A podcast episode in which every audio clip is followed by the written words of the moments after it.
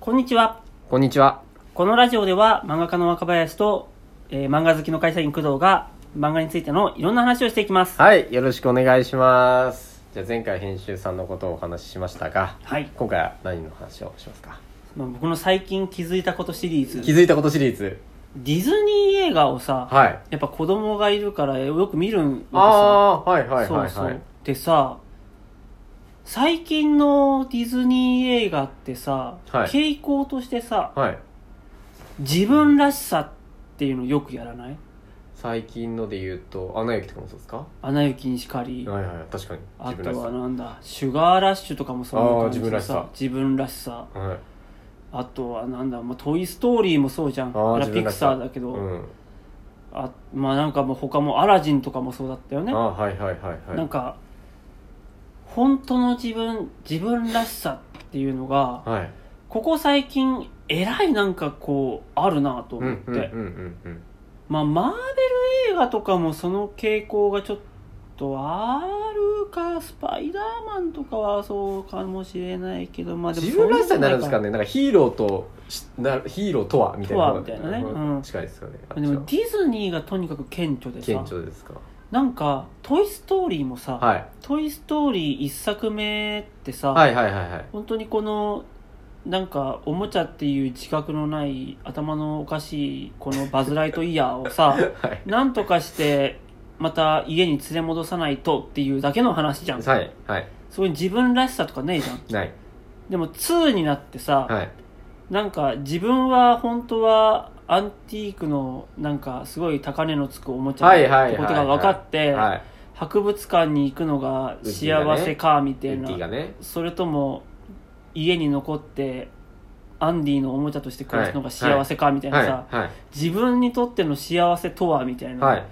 やり始めるじゃやんり始めたえ3も一緒じゃんスリーも一緒結局なんか幼稚園に行って子供たちにいつまでも遊ばれるのが幸せなのか、うんうんうんそれとも俺はアンディのおもちゃだからアンディのところに戻るのがいいうんのか「うんうんトイ・ストーリー4」に至ってはさ、はい一緒に見ましたねね、一緒に見たよね、こここはうね、はいはいなんだっけこのアンディから引き継いだ女の子は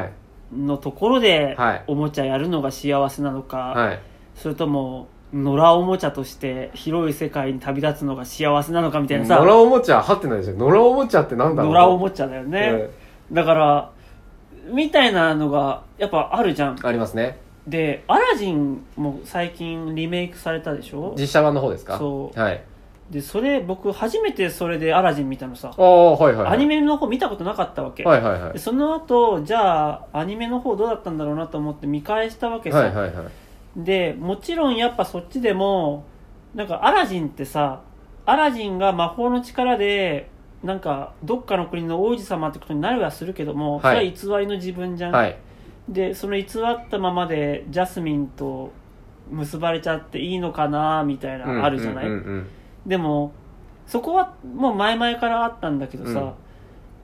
それについてもやっぱりもうちょっとなんか現代リメイクの方がさそこについての葛藤とかもさ、うんうんうんちょっとあったしあとジャスミン自身の葛藤もすごい描かれるじゃん、ちょっとキャラ違いますよねそうそうそうそうだから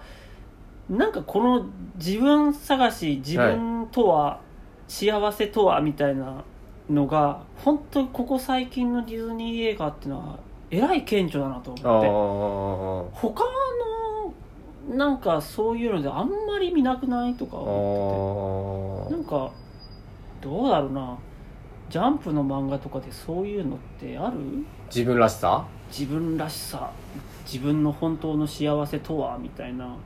どっちが幸せなんだろ「鬼滅の刃」ないでしょうないですねもう幸せとか考えてる余裕ないじゃんないもうあいつをやるか俺がやられるかの世界じゃんあそうれですね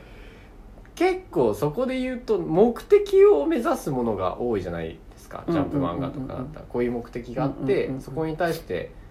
やっててそこに幸せがあるはずだっていうふうに進んでいくストーリーだからそれがないのかもしれないですねなんかしかもね途中でそれブレたりしないですもんね、うんなんかでもさはい昔のディズニー映画ってさ、はいまあありはする、はいあるはある「リトル・マーメイド」にしたってなんか地上で行ければいいのかそうそうそう海で行ければいいのか今の生活窮屈だなうんみたいなもっと自由になりたいわみたいなのとかあるけどさ、はいそこの葛藤ってそんなに細かく描かれないじゃん、うんでもここ最近の今度「リトル・マーメイド」もまた新しくリメイクするけど絶対そこやるでしょやるやるでしょその葛藤やるのが確かにそれを見てみたいですねだからそこを意識してそのいろんな出来事の中で主人公が自分の本当の幸せとか自分らしさに気づいていくっていうのがこれはディズニーだけのトレンドなのっていうのが最近全世界のトレンドだいじゃないか説なんだろうねディズニーなんかがそれを狙ってやってるっていう、うんうんうん多分、はい全世界誰が見ても共感できるテーマなんだろうなってのは分かる葛藤がそうんうんの幸せとは何か、そうそうそうそ確かにうね漫画だとあります逆にいやー若林先生の中でなんか思いつくかしらみたいな僕少女漫画とか多くないですかどっちの彼と付き合うのがた幸せなんだみたいな葛藤は結構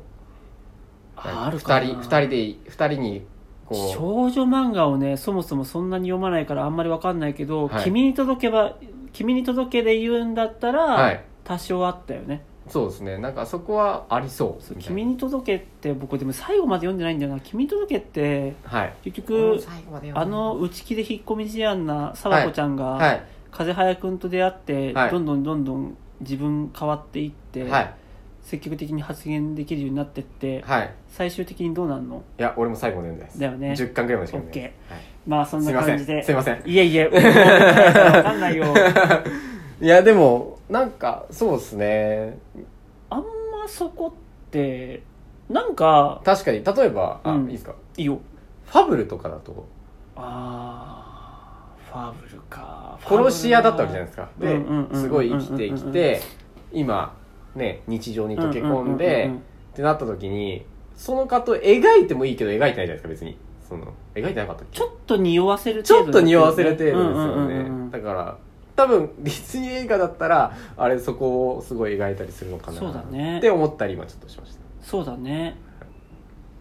なんか考えさせられるよね。そうですね確かに日本確かにその展開になるものってないですねちなみに、僕が書いてる幸せかの子の殺し屋生活は、もう、子供とディズニー映画ばっか見てたから、はいその辺の影響はもう色濃く出てますよ。確かにも葛う藤してますね幸せかなこの殺し屋生活はディズニー映画ですデよィズニー映画 ディズニーさんお待ちしておりますそう 本当にねそろそあーろねなるほどもうかなこも途中でなんか歌い出したりとかしてもいいよねそろそろ歌いながら殺してしまって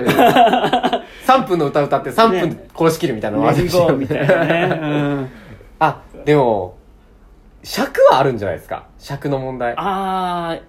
なるほど1話完結かとかいことそうですねうん、確かに2時間で完結させられるとやっぱどそういう自分らしさだけどそこを考えずにどこまで続いていくとうんやっぱり目的を置いてっていう方がいいのかもしれないですね、あかもしれないねとか今ちょそっうと聞いだてよて、ね、うん思いましたが確かに映画だからっていうのはあるかもしれないあるのかなどうなんでしょうねでもそういう漫画もあっても夏目友人帳は葛藤だずっとだから夏目友葛人藤じゃないななんだろ上のうなんだろうななんて言うんだろう話をざっくり説明すると、はいあの子供の頃からなんかうん妖怪とかが見えちゃう男の子がうんそれを隠して生きてきたんだけども、うん最近やってきた田舎町ではみんな優しくってうんちょっとずつちうょんっとずつみんなのこと信用してもいいのかなみたいうんな、うんここで自分が幽霊とかお化け見えることをカミングアウトしてもみんな許してくれるかうんなうんみたいなのをちょっとずつちょっとずつやっていく話なんだけど、そうですねでもあれもずっと俺ね本当に俺上手だなとはいはいはい基本キャラクターの成長を描いてるんだけどさ、はい毎回ふんわり成長させん のもうこれねかなこで超見習ってるんだけど 毎回夏目くんがさ、はいなんかこのことをみんなに言ったらみんなから嫌われちゃうと思って隠してるんだけど、うんうんそうやって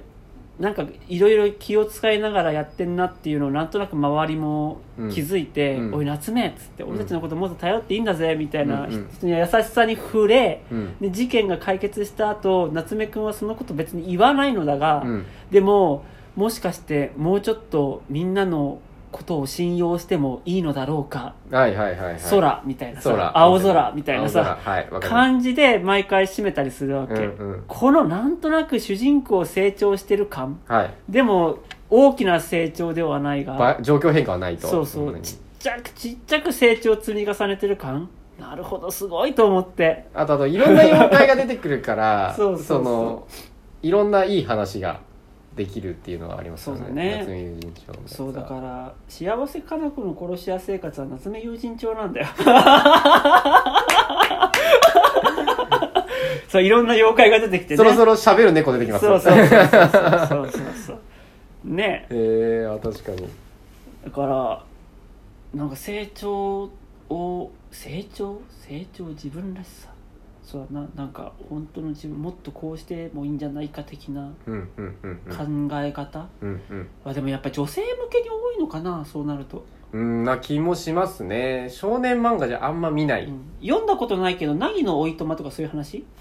あ投げてもそうですね確かにだよね多分ねあそうだそうそうそうそう読んだことないけど、そう読んだことないですね、うん、俺読み読んでますけど「凪のおいとま」はそうですしまああの自分らしさとは何かですね完そ全うにだよね特撮ガガガとかもそうじゃない、特撮画家が俺読んでないんですよ、あね、そうなんだ僕一巻だけ読んでね、はいあなるほどねと思って、はいはいはいはいはいそんな感じのがあるよ青ね年向けのものとか、まあせそうですねどうだろ向うけねこれは女性の方が共感しやすいってことなのそれとも同じ自分探しっていうテーマでも女性と男性とで共感する部分が違うのかしら、ありそうですねありそうだよねちょっとありねそうありそうただあと20秒なんであーなんだろうねそこはでもなんかふもわっとした感じの会話になって申し訳ないですけど、ねありそうっていうことだけここでお伝えしてこう もう各自みんなで考えてく疲れれてくれ、うん 自分らしさにじゃあまたまた ねはい